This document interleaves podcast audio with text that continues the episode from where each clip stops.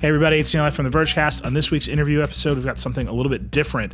Our own Casey Newton held an Interface Live event with Sarah Frier. She's a Bloomberg reporter and the author of No Filter, the inside story of Instagram. It's a new book, just came out, chronicles Instagram's founding, its growth, its buyout by Facebook, its meteoric growth inside of Facebook, and the eventual split of its founders after some disagreements uh, with Mark Zuckerberg. Super interesting book. Great conversation between Casey and Sarah. Thank you to the hundreds of people who tuned in to the Interface Live. Uh, we're going to do way more of those, but check it out. It's Casey Newton and Sarah Frier talking about her book, No Filter The Inside Story of Instagram.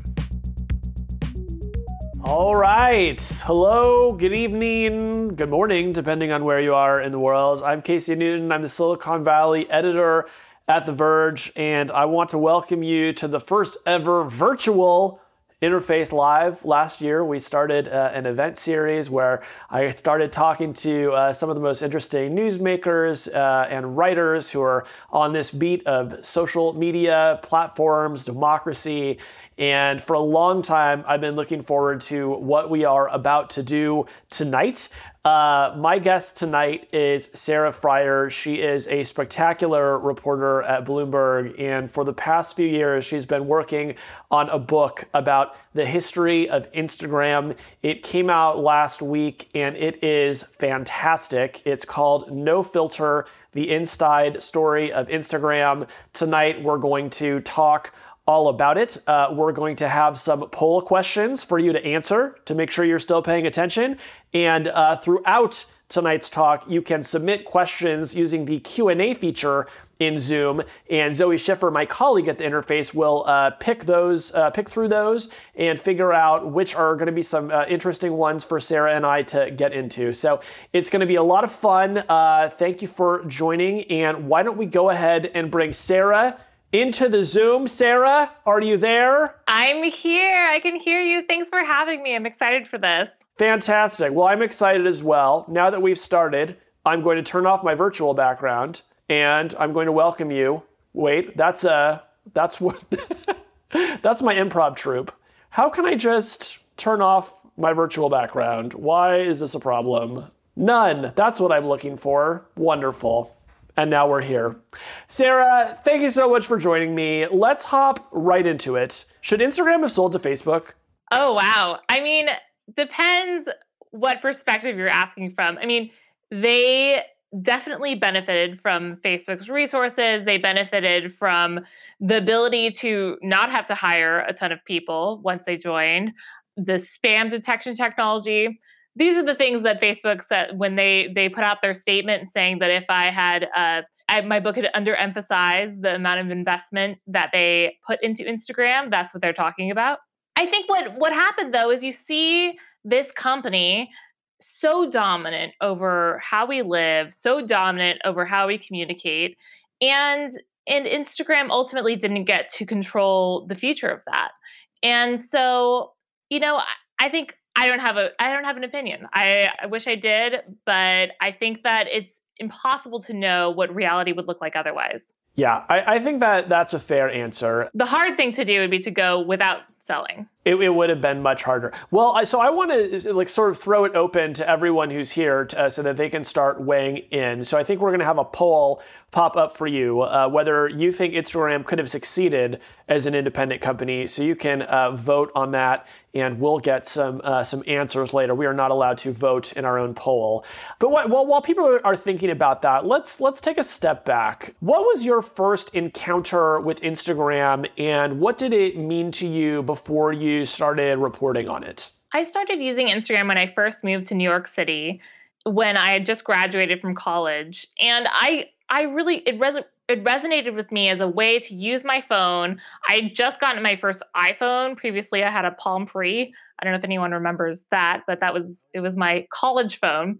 And my iPhone had a great camera, and Instagram made it a lot better. And so I started taking pictures around my neighborhood. I think my first picture is some of some like bread pudding. It's not appetizing at all. I didn't know the rules, but I, I liked it as a way to to just I, I've spent so much of my career covering Facebook, covering Twitter, using those for my career. Instagram for a long time was a place where I could just kind of be myself and, and see my friends. Obviously, choosing to write a book about the company negates that option. But for a while, yeah, it was just a place that I would go see what was happening in creative world. Right, uh, and and now it is a, a big monolith. So you know we, we budgeted about forty five minutes for questions, and then we're going to take some Q and A. And I could talk to you about the history of Instagram for approximately six hours. Um, but I had to make some hard cuts. So I basically don't want to talk about the early days of the company because um, I think many people on this uh, at this event uh, might be a little bit more familiar with that. And what I love about your book is all of the juicy details you bring us about what happened after the acquisition. But I should at least ask about the acquisition itself because that is a, a pretty um, incredible story um, in its own right. And one of the things that you get at is how what a small world Silicon Valley is, and how Kevin Systrom knew basically all of the big players in the social networking space long before he founded Instagram. Right, so he he had met Mark Zuckerberg, uh, you know, in, in Facebook's early days. He had worked for for Jack Dorsey, and to me that raised the question of was it inevitable that Instagram was going to sell because Kevin was so plugged into this network and was dealing with people who I think had a very good sense of what uh, him and Mike Krieger were building. I think uh, you're you're absolutely right. The relationships matter so much to who succeeds in Silicon Valley, and the fact that Kevin already knew Mark. Actually, Mark tried to hire him back in 2005 and he said no, he wanted to graduate Stanford. And he knew Jack. They worked together. Jack helped him learn how to code. I mean, that's how close these ties are and how far they go back. And I, I but I don't think that relationships are the only thing that determined whether Systrom wanted to sell because although Zuckerberg has framed himself as an early mentor of Systrom, I don't think that that's the case. I think that they knew each other from from afar. There was a there was a respect there, respect for Zuckerberg building what he built, and respect for Systrom for having this really popular app that was eating into something that Facebook wished that they were doing right. But the stronger relationship by far was between Systrom and Jack, Jack Dorsey it started actually really as a friendship. And then Jack became, when he was ousted from Twitter, he became one of the first angel investors in Instagram, basically because Systrom was the first to ask him if he would. And he was very flattered by that. It, it stroked his ego. And then Jack was one of the reasons why Instagram became so successful because he had an early Twitter following and he kept promoting Instagram over and over and over on Twitter. And so everyone in the Valley was using it and Systrom simultaneously courted a lot of, of creatives to use it. And when Twitter finally decided, when, they finally got their act together to acquire Instagram after a couple of false starts, Systrom said no. And I think he said no because it was almost too similar. Like it didn't solve the problems that Facebook would solve for them, which is the the engineering power, but most of all, the ability to stay independent and the ability to go into a bigger company and still be considered a founder and still be respected for that vision that a founder has, this aura around a founder that they all have in Silicon Valley. Mark understood that about Kevin's ego and was able to cater to it in his deal making. Yeah, I will say that like the the question of what like the alternate history of a world where Twitter bought Instagram, like wow, do I want to go read uh, you know about what life in that universe would be yeah. like? Uh, for what it's worth, 80% of you believe that Instagram could have succeeded as an independent company. Uh, so, f- fairly strong majority. So, Sarah, you bring up the big narrative around the Instagram acquisition, which is that uh, Facebook was going to let it remain independent. Uh, what do you think that word meant to Facebook at the time? Uh, what did it mean to Instagram? And was it ever true? Facebook and Instagram had no idea what that meant. It just really sounded good. It was like it was like, oh yeah, you'll have all the independence and and none of the risk and all of the resources, and it'll be great. And the way that an early uh, deals guy on the deal explained it to me, he was like, I Amin Zoufonoun, he was like, it, it's a beautiful plant. You don't trim the plant when it's still growing. I mean, they were thinking about it in the total abstract. And for a company so focused on growing, on metrics, on trying to like incrementally get more people to use its product, it was a pretty wild, it was like a wild card. No one at Facebook knew what they were going to do with it. And Zuckerberg, the only thing he knew was that like Instagram had some magic and they need to needed to figure it out. Um, but right away, there started to be some cracks in the relationship because, as, as you know, everyone at Facebook is very attuned to their bonus and their metrics and how they would succeed at, the company. And, and they all succeed by growing the product. And Instagram comes in and they barely settled into this tiny garage room at Facebook HQ. And the first thing that the growth team says to Instagram is, I wish we could help you, but first we need to figure out if people posting photos on Instagram is a threat to Facebook. Once we figure that out, we're your friends with us. But first, we got to check if you're not going to kill us. Okay, now that that study is inconclusive, please add all of these notifications to your app. so, seems like a really fun way to uh, to get started at a, at a new company. It was so jarring, and and these Instagram guys. I mean, it's almost cute. Like they're all these quirky creatives like urban professionals who were just trying to make it in the world. Like none of them, almost none of them got rich off the deal. They're hoping that they can come and grow this into something really powerful with this big tie to a community. And Facebook is like, like turn on the engines, you guys, like grow, grow, grow. And it's very grating uh, for the, the people who appreciate, you know, quirky culture niches. Right. Well, okay, but so there's this flip side to this, though, right? Which, uh, you know, as, as somebody who has written a lot about content moderation, I think I was very sensitive to this um, this one thing that happened, which you've already brought up, which is basically one of the very first things that the Instagram team does once they land at Facebook is they give up content moderation, right? Like their very small team had been reviewing all of the reports of bad stuff that was happening on the network. And within the first month, they have offloaded that to whoever does that at Facebook, which of course, as we know, is, you know, at the time was a bunch of foreign workers. Now it's, you know, both foreign workers and people working here in the United States. Why did they give that up so quickly? And then I have an editorial comment about it. So just imagine you're an early Instagram employee and your job is to have a shift to deal with all of the the shit on Instagram and you go you have your morning shift and then someone has the afternoon shift and then someone has the evening shift and then who knows what happens in asia where you're asleep and then you wake up and you do it all over again. And they actually would usually manage in 2011 they would usually manage to clear the queue of reports that came in. By the time they joined facebook they had 80 million users. There was no way that they could get through everything and they had no system for like prioritizing it or or sorting through it and there was they were already like missing things there was a huge spam problem and so to them they were thinking well facebook really knows how to do this at scale. They have a billion people using facebook. Like this is probably better for our users if we pass it along to them. But of course facebook as you have noted in your coverage was not doing it in a way that was very personalized and attuned to what people needed. It was more like get through as many as pos- you possibly can. Um, whereas the Instagram employees, like one Instagram employee told me that she would like personally send messages to people who were thinking of committing suicide and saying it on Instagram. She would like send them resources from various organizations in their country. Like that takes a lot of time and it takes a lot of human touch and they were super relieved that it wasn't their problem anymore. Right.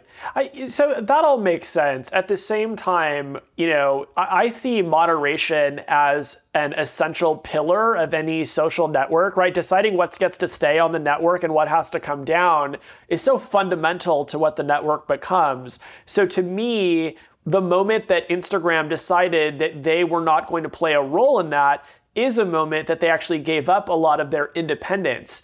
And much later in the book, you write about how they wanted more resources to work on some Instagram specific moderation issues around uh, the sale of opioids and some bullying stuff. And they get told, no, like we have a central you know moderation team now that does that. And i wonder if a lot of that independence game they sort of gave up walking in the door in a way that they probably weren't fully thinking through. Oh absolutely. I mean i think that i I think that Instagram became extremely good at highlighting what was working about their platform, which is one reason why we hear so many fuzzy things about Instagram and whether it's like the art that's happening on Instagram or the celebrities or whatever, like Instagram is seeding a lot of that in our in our media. On the flip side, like taking down the bad stuff. They just weren't even prioritizing that for a very long time. It wasn't until uh, maybe 2016 that Kevin Systrom started to see a lot of the negative things happening around Facebook's brand image. And he realized, oh my gosh, like maybe we should care about people's well being and bullying and, and, things like that. It, it really was like a wake up call that came in part from Taylor Swift. Like it was a really, it was a transition for him wanting to have like the refuge on the internet where people went to escape the other, you know, viral content hubs. And that was kind of too late to think about it. Yeah. Well, let, us let's, let's move to another subject. Um, you have brought up uh, Facebook's uh, famous paranoia about competitive threats, um, which I think is certainly one of the big reasons why Facebook acquired Instagram. But as you mentioned up top, they continued to be terrified of Instagram even after they acquired it. And you tell this story in the book of this engineer at Instagram named Gregory Hochmuth.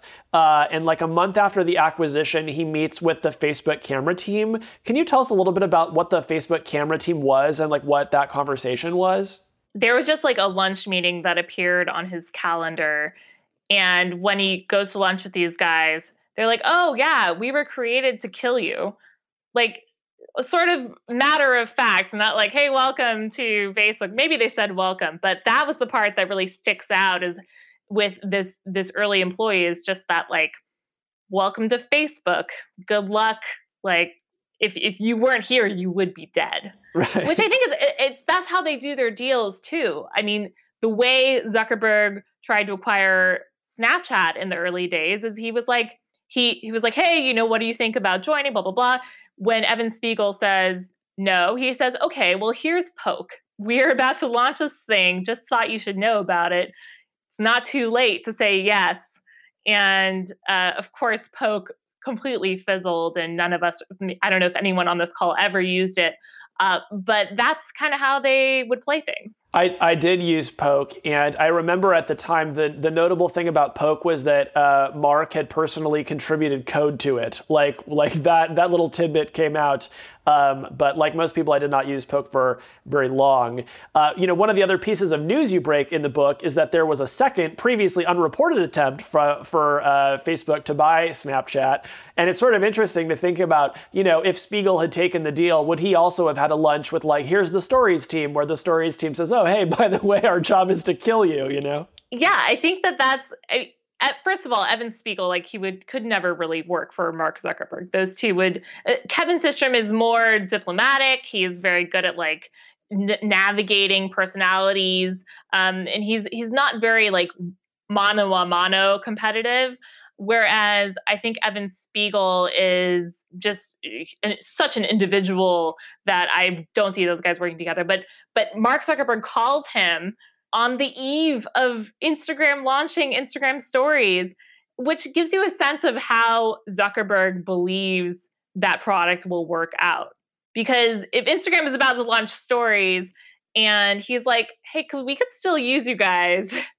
It, it, didn't bode well. And then, of course, Instagram stories catches on in a tremendous way, accelerating Instagram's growth. And that's when the real tension starts happening with Facebook. Right. But we'll get, I'm sure we'll get to that later. Sure. So well, let, us get into some of those tensions. You know, the uh, the book is really in part a story about these two corporate cultures clashing. And and the Facebook culture you depict as kind of the growth at all costs culture, right? The job at Facebook is to win. And at Instagram, the job seemed like it was much more to have good taste uh, and to be cool. And these two things sort of uh, clash in pretty hilarious ways. And there's this very funny anecdote you share about right when the company joined, uh, where Systrom and Andrew Bo- uh, Boz Bosworth, a sort of um, long-standing Facebook executive who now runs the hardware division, um, they get into a fight about their shirts. Can you talk about this? Oh, yes. So they're at this Greek restaurant about to meet with some advertisers. Kevin is not allowed to advertise on Instagram yet. Uh, and because Zuckerberg, of course, wants it to grow more first. And then he takes a look at Andrew Bosworth's shirt and he's like, hey, man, I like your shirt. And Boz is like, okay, oh, thanks. Yeah, I got this at like a London hackathon. And Kevin says, oh, it says keep calm and hack on. Oh, sorry, I, I don't like your shirt. Right. He thought it said like rock on and it said hack yeah, on. Yeah, exactly. He thought it was like one of those cool London shirts. Then Boz is like, well, at least my shirt fits me. And Kevin's like, well, this shirt costs more than your car. And they're just like, they're just like sparring with each other. And people are like, okay, let's guys, like, all right, let's go into the meeting now. But it just kind of shows when Kevin joins Facebook, it's this world of hackers and they all think they know best. They all think that data is the right way to tell the story. They all think that by people spending more time on Facebook, by them liking more things, by them sharing more things, that means they like Facebook more. And connecting the world is is really like a like marketing speak for getting bigger. And Kevin Systrom is like, yo, I have taste. Like you don't need to spam people with notifications. You don't need to, uh, you know, send them incessant emails telling them to log back into their accounts. Like, what about you just have good stuff on your product, and then they'll want to come and give people a good feeling when they use it, and like make it really simple and easy and fast. And all the Facebook guys were like, "This guy's really arrogant. Like, I don't, I don't get this." So that tension in the early days eventually Boz ends up loving Kevin and defending him in later discussions with Zuckerberg.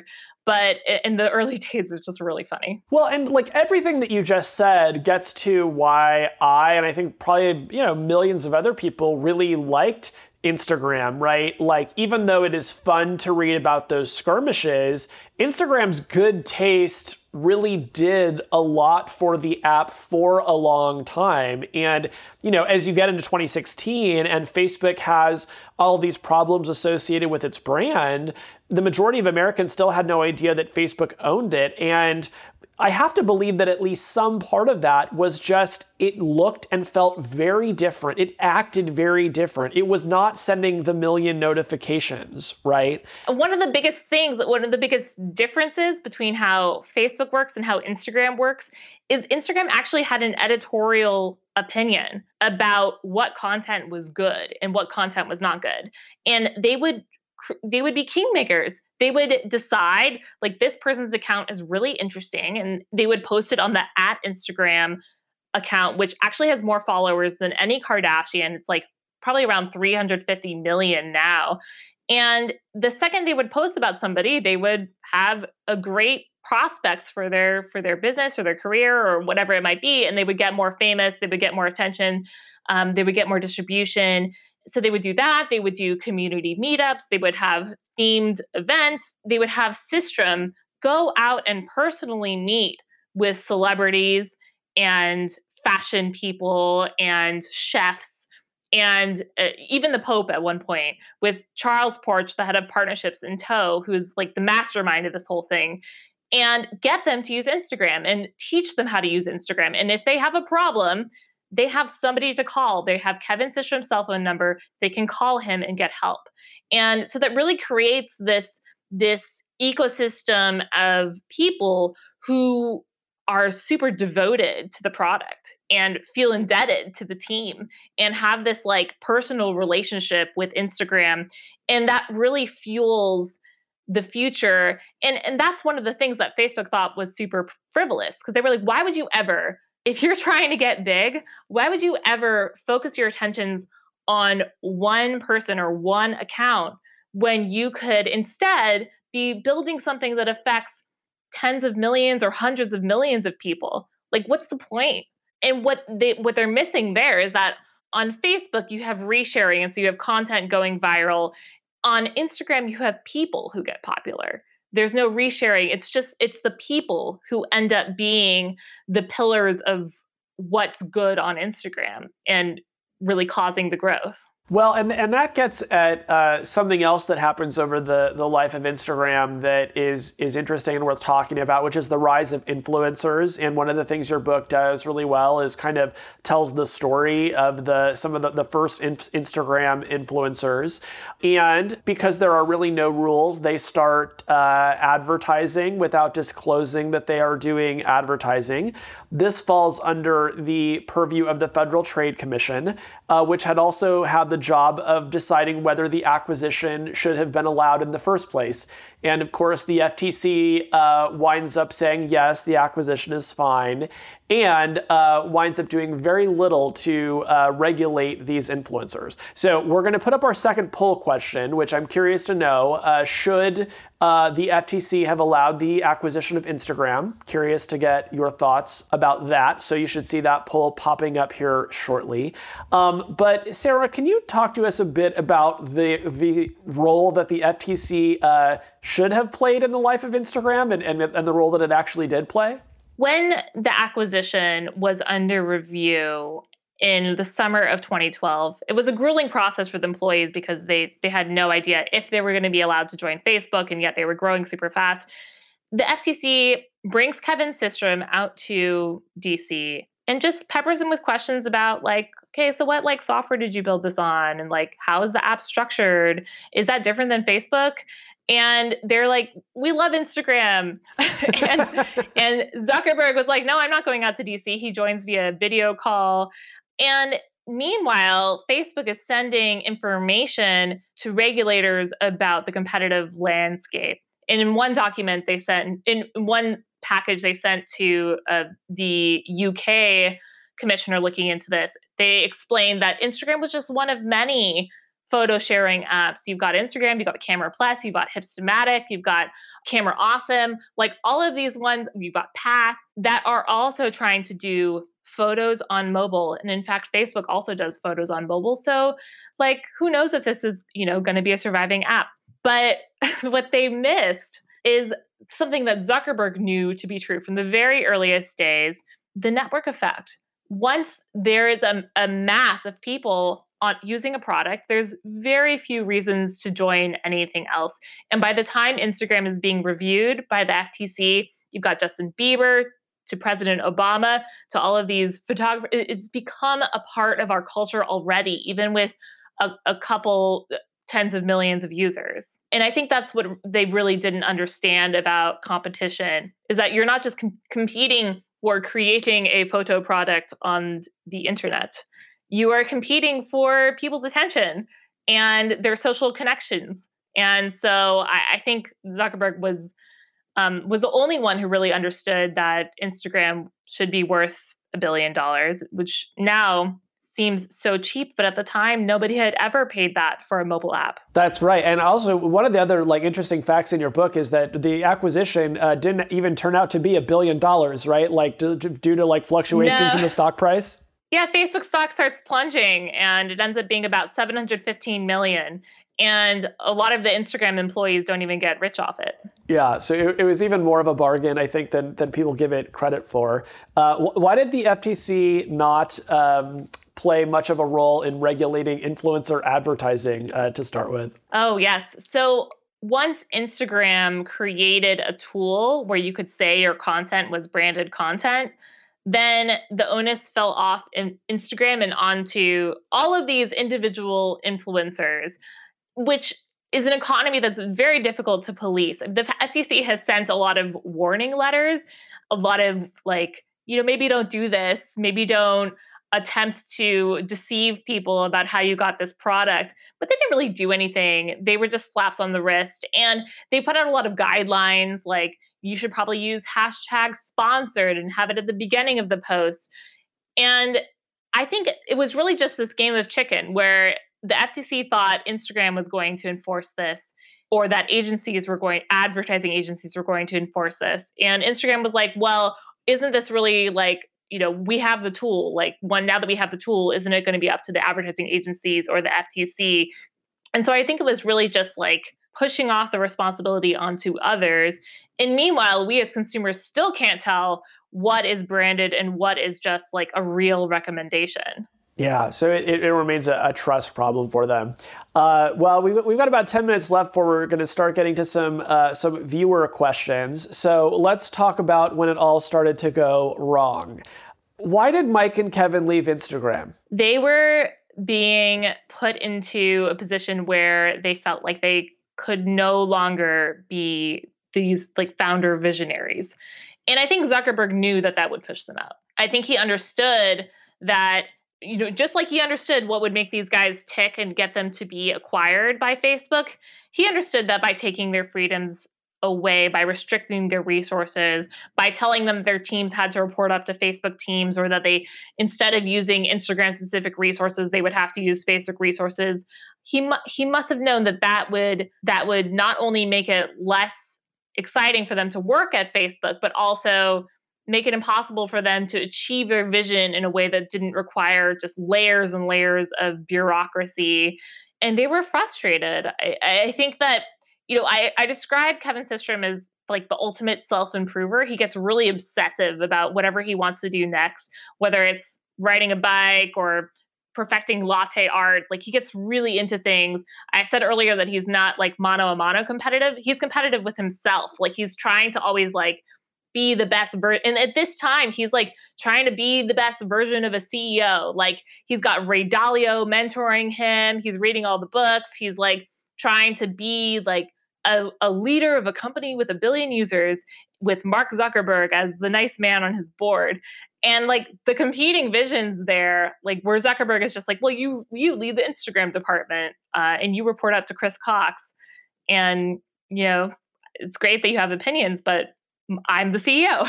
Well, you know, it it seems to me that up until very late in the game, Systrom really believed that he had a degree of independence. And it's quite easy for me actually to envision a world where him and Mike Krieger were still there. If, if Zuckerberg had let them continue to build their own roadmap, had given them more resources, I could see them being there. I, I, think like that there will probably always be some sadness with them that they didn't get to go as far as they wanted to. I think an interesting question is would that be good for Facebook if they were still there?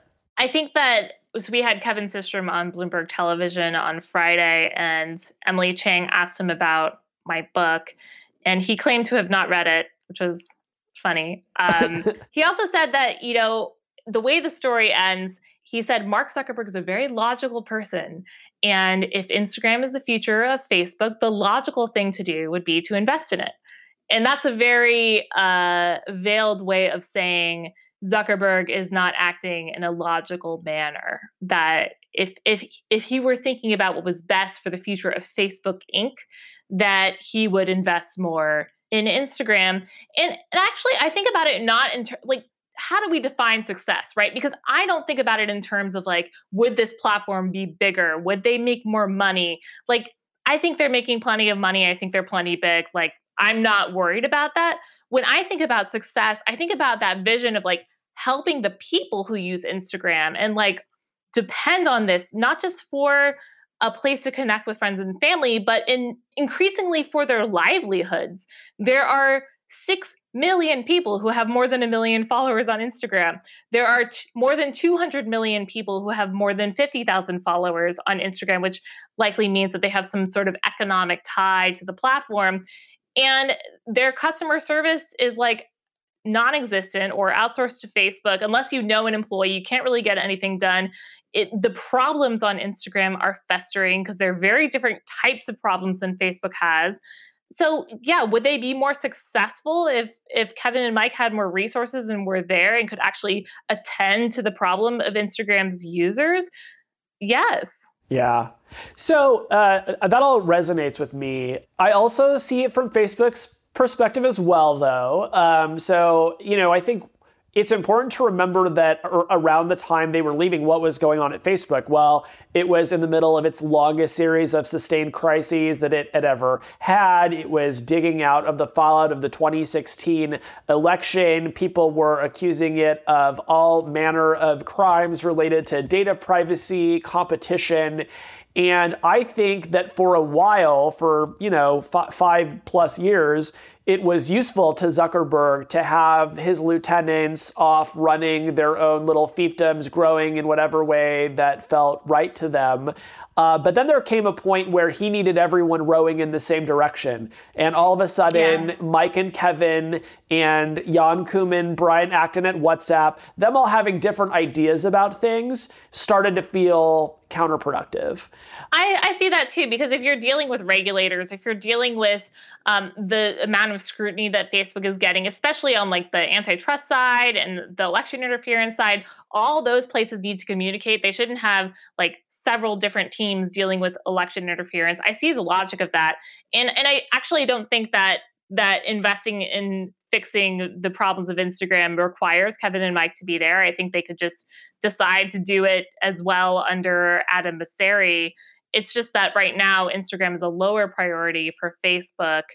And that's because all of the products issues are like centralized being dealt with by Facebook and the problems that Facebook has are not the same because if you're using com- computer vision machine learning all these things as applied to the Facebook product, doesn't necessarily translate over to Instagram. And if you're trying to build different, uh, uh, it takes engineering resources to build different systems to handle Instagram's problems, which have to do with anonymity or have to do with uh, accounts that have no no virality to them. I think you have to look at those problems a different way. Yeah. Well, that, that leads me to my last question. And I should say, I, I didn't never saw what the results were for our second poll question. So if someone could uh, send those to me, I would love to announce those.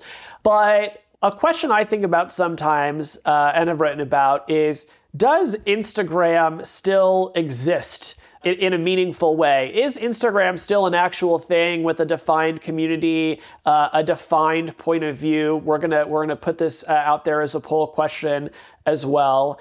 Is Insta- does Instagram still exist, or is it just kind of a, a different looking front end to the Facebook service now? Sarah, do you have a, a thought about that? So the way that Instagram, I just started to answer this with the last question, but the way that Instagram functions is so different. Without resharing, without the requirement to use your real names and without the the friend to friend model like you don't have to befriend people who follow you on Instagram. You have a completely different type of of environment where you're following people who are uh, adhering to your interests or maybe even just that you're curious about you can connect with celebrities. So i think it is i think that facebook has attempted to do this on facebook in facebook groups in um, Facebook pages, but it's never really caught on in the way that that Instagram has. And I've seen them try to replicate it over. Like, for example, if you want to advertise on Instagram, you have to have a Facebook page. And I've been getting notifications to go to people's Facebook pages that they don't post on because they just have them as like a reason to be able to post ads on Instagram. So I think that like what Facebook is trying to do right now is is derive more of the Instagram magic into the mothership, and meanwhile send less people over to Instagram, fewer people, I should say. Right. I think that is a, a good way of putting it. For uh, the uh, number three poll, 80% said that yes, Instagram does still uh, exist as a, as a standalone uh, thing. That's interesting. And then on uh, on the second question, should the uh, FTC have approved the uh, acquisition? Uh, forty percent of you said yes, and sixty percent said no. Very interesting. Um, let's go ahead and ask, uh, or rather, uh, answer some questions that you all have submitted, and you still have some time if you want to ask something of Sarah. Uh, Jeremy Dunning says it seems like Instagram avoided a lot of the heat that other platforms received in the wake of the 2016 election. Was it fair that they let Facebook take all of the heat, and would they have gotten uh, more scrutiny if they had remained independent? Oh, I'm so glad someone asked this because this is this is one of the big benefits of being owned by Facebook. If Instagram was not owned by Facebook, you would have seen Kevin Systrom testifying in front of Congress alongside Facebook and Twitter. And instead, what you got in November of, of 2017, I think you were also there, Casey. Facebook has this big announcement that 125 million people have seen content from Russia that may have misled them ahead of the election. And maybe like 15 minutes into the hearing, a senator asked, like, what about Instagram? And they're like, oh, yeah, yeah. I mean, I guess there was like 16 million on Instagram too. And then it's not until the 2018 Senate report that we realize in a, in a broader way just how intensely Russia used Instagram that they were building influencers there too and using them to to shape our opinions get black people to think that it wasn't worth it to vote get feminists to think that hillary clinton was a bad feminist. Like all of the ways that that we see influencer marketing work Russia was using to try to manipulate us on Instagram. And so I think that, yeah, Instagram would definitely have more of a reckoning, not just for that, but for all of their other issues. And it, it's it's really strategic that they have kept Instagram in this protected from I say strategic because I've talked to people in the communications organization who tell me that they strategically don't answer questions about Instagram or the, in the past they have not. So so I think like they're very good at maintaining their brand image and that's not a mistake. Right. Rob from Business Insider wants to know if you can share an anecdote from your reporting that you found particularly interesting or entertaining, but uh, didn't make it into the final cut of the book. Oh, okay. So, so I talked to talked to Ray Dalio, who was a mentor of Kevin Systrom, and he told me what it was like to mentor Kevin and about the thinking of you know after you leave what should you do and Ray w- was t- was the one who really convinced him to do nothing or just spend some time reflecting stop being so type A stop um, stop worrying about that kind of thing the other thing I really wish that I'd included I I went to Brazil and I went to Lollapalooza with a bunch of Brazilian influencers. Uh-huh. And it was just wild. Like I I'm like in this caravan with them. They all have perfect hair and makeup. They're teaching me the Brazilian words for like trying too hard on Instagram. Um, we get there, we're in this like glass walled corporate branded tent. It's muddy and raining outside, but the influencers don't mess up their outfits at all. They stay in this tent and all of these fans are like pressing their faces against the glass to get a better look and it just really re- it was like the moment where i was like okay instagram is like a global phenomenon in maybe some places more than the us it was yeah. really crazy Wow, that that sounds like a really good time. Um, you, you, mentioned uh, Kevin taking some time off from, you know, the, the, the tech world or, or, sort of getting back to work, but just within the past couple weeks, we've seen uh, him and Mike come back with a new collaboration. Yes. Yeah. So if you haven't seen this, you can go to the website. It's rt.live, and it's uh, an attempt to determine um, essentially at what rate is the coronavirus spreading in every state in the union. Uh, what, what, did you make of their uh, their comeback project? I thought that it was it really like spoke to a lot of the same themes that I saw in in working with them. Like Kevin doesn't shy away from things that he he's done he's not a statistics guy he doesn't have a background in statistics but he got obsessed with it and probably read every book that he possibly could to put this project together he's not an epidemiologist but again he's like what is the way that i can make this into something very simple so that you could look at it and you could do one thing. And that's what Instagram is supposed to be. It's supposed to be this place where you look at it and you do one thing and you do it really well. And then that's that's kind of it. It doesn't have like, you know, groups and events and all of these other appendages that you see on Facebook.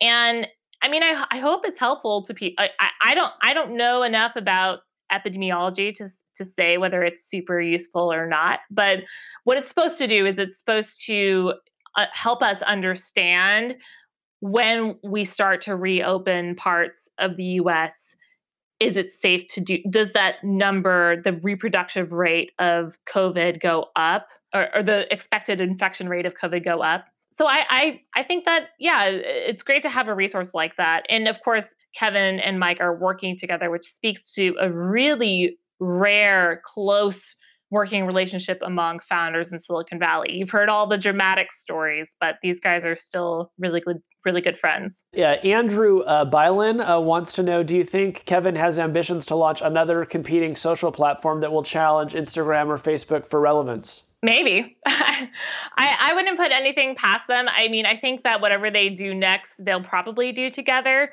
I know that like Kevin, like I said, has had many various interests. Like he's when he first was quitting Facebook, he was learning to fly planes. I actually couldn't tell you the most likely thing he's going to do next. He he's like tries to sort of see himself as like a renaissance man. Right. Uh, Dustin Allen or Allen wants to know what are the chances that regulatory bodies will force Instagram and Facebook and WhatsApp to break up? The more they wait, the more they entangle and that's really what's going to make it tough. I know you've written about a lot about this in your interface newsletter, Casey, but but this is this is really like what's happening behind the scenes right now. Facebook, Instagram, WhatsApp, Messenger, they're tying together all of the messaging products so that if you are on one platform, you can message the other and vice versa. They're also working more together on e commerce, all these other ways that you might make Facebook into not just a quote unquote family of apps, but like a mega network, where Zuckerberg thinks that the more value that we can get out of Facebook is if it's bigger, um, if we have more connections eh, to people who could help us in whatever we want them to help us on. Right. Yeah, I'm sort of with you. I think the longer uh, this drags on, the less likely it is. Uh, Antoine uh, asks simply Did Instagram save Facebook? I think it's it saved them in terms of relevance with a young population and save them in terms of relevance with with famous people um, and i think it really helped them with advertisers because instagram had this premium product where you could uh, show off a, a lifestyle.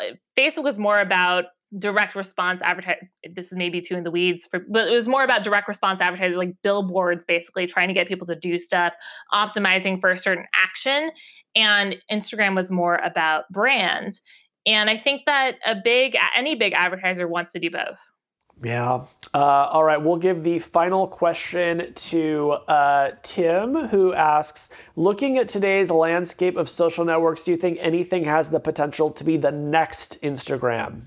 Everyone's obsessed with TikTok right now. And if there's any place that's the the next Instagram, especially as we're all quarantined, we're tuning into more live video, even on Instagram.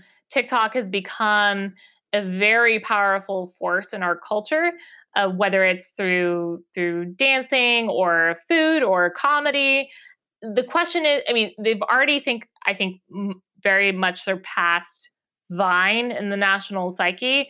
But the question is whether um, they'll be allowed to continue in that direction given their Chinese ownership. And that is also a, a question for regulators.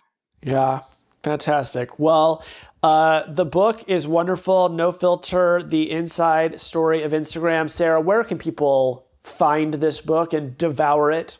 You can buy it anywhere you buy books. I know Amazon might have the hardcover on delay, but it's also on Audible, uh, also as an ebook um, in any form. But I, I would really encourage you right now to take this as an opportunity to support your local bookstore because with their doors closed, they're trying to still stay afloat as a business and pay their employees through online sales. So if there's a bookstore you love, I would say give them your business if you can. Amen to that. Well, uh, congratulations on the book. I think it's fantastic. If you care about Facebook or Instagram, it's an incredible yarn with uh, a lot of just amazing uh, reporting in it and, and very well told. So I do encourage everyone uh, to check it out, uh, just as I encourage everyone to check out the interface, my daily newsletter, which you can find at theverge.com slash interface, uh, where I talk about Instagram and, and all the social networks.